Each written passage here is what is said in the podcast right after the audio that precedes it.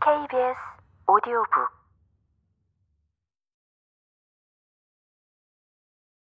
모든 아이들이 그 작업에 동원되었다. 다만 두 아이만은 거의 나오지 않았다. 가장 나이 어린 아이들이 아니라 귀한 몸이신 클라우디오와 엘레나였다. 자기 아이들은 너무 약해서 그런 거친 일은 할 수 없느라고 그의 어머니가 선언했기 때문이었다. 아름다운 엘레나의 경우에는 아무도 항의하지 않았다. 하지만 덩달아 작업을 면제받은 그의 오빠의 평판은 더욱 나빠졌다. 나는 염소 가죽으로 만든 중국 군모에 낡은 외투를 입고 얼음 깨는 일에 착수했다.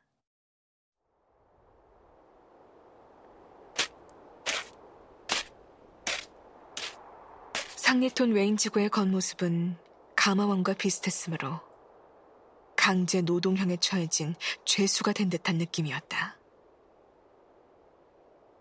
나중에 노벨 이학상을 받거나 순교자가 되는 날 이렇게 말하리라. 군대에서 경력을 쌓은 후 베이징의 도영장에서 형을 치렀노라고. 빠진 것이 있다면 발목에 매다는 쇠공뿐이었다. 누군가가 나타났다. 하얀 케이프를 두른 가냘픈 소녀가 내 앞에 와서 섰다. 길게 늘어뜨린 검은 머리채 위에 자그마한 하얀색 모직 베레모를 쓰고 있었다.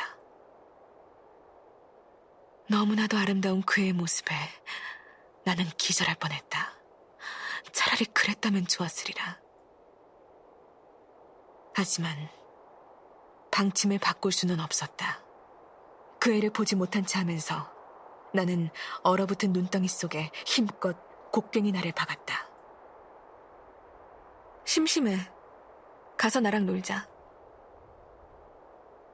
그 애는 정말이지 흰 담비처럼 보드라운 목소리를 갖고 있었다. 내가 일하고 있는 게 안 보이니? 나는 가능한 한 불쾌한 어조로 반문했다.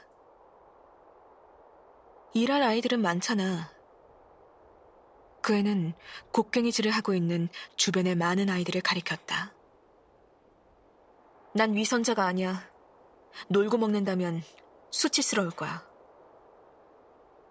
그런 말을 하고 있다는 사실이야말로 수치스러웠지만 방침을 바꿀 수 없지 않은가. 침묵. 나는 다시 고된 노동에 몰두했다. 그러자 엘레나는 극적인 방법을 동원했다. 그 곡괭이 좀 줘. 그 애가 말했다. 어리둥절해진 나는 말없이 그 애를 바라보았다. 엘레나는 내 곡괭이를 빼앗더니 눈물겨운 노력을 기울여 그것을 치켜들었다가 땅바닥을 찍었다. 그런 다음 다시 곡괭이를 들어올리려는 것이 아닌가. 차마 눈뜨고는 볼 수 없는 광경이었다. 나는 그의 손에서 곡괭이를 빼앗고는 엄한 목소리로 단언했다. 안 돼! 넌 안 돼!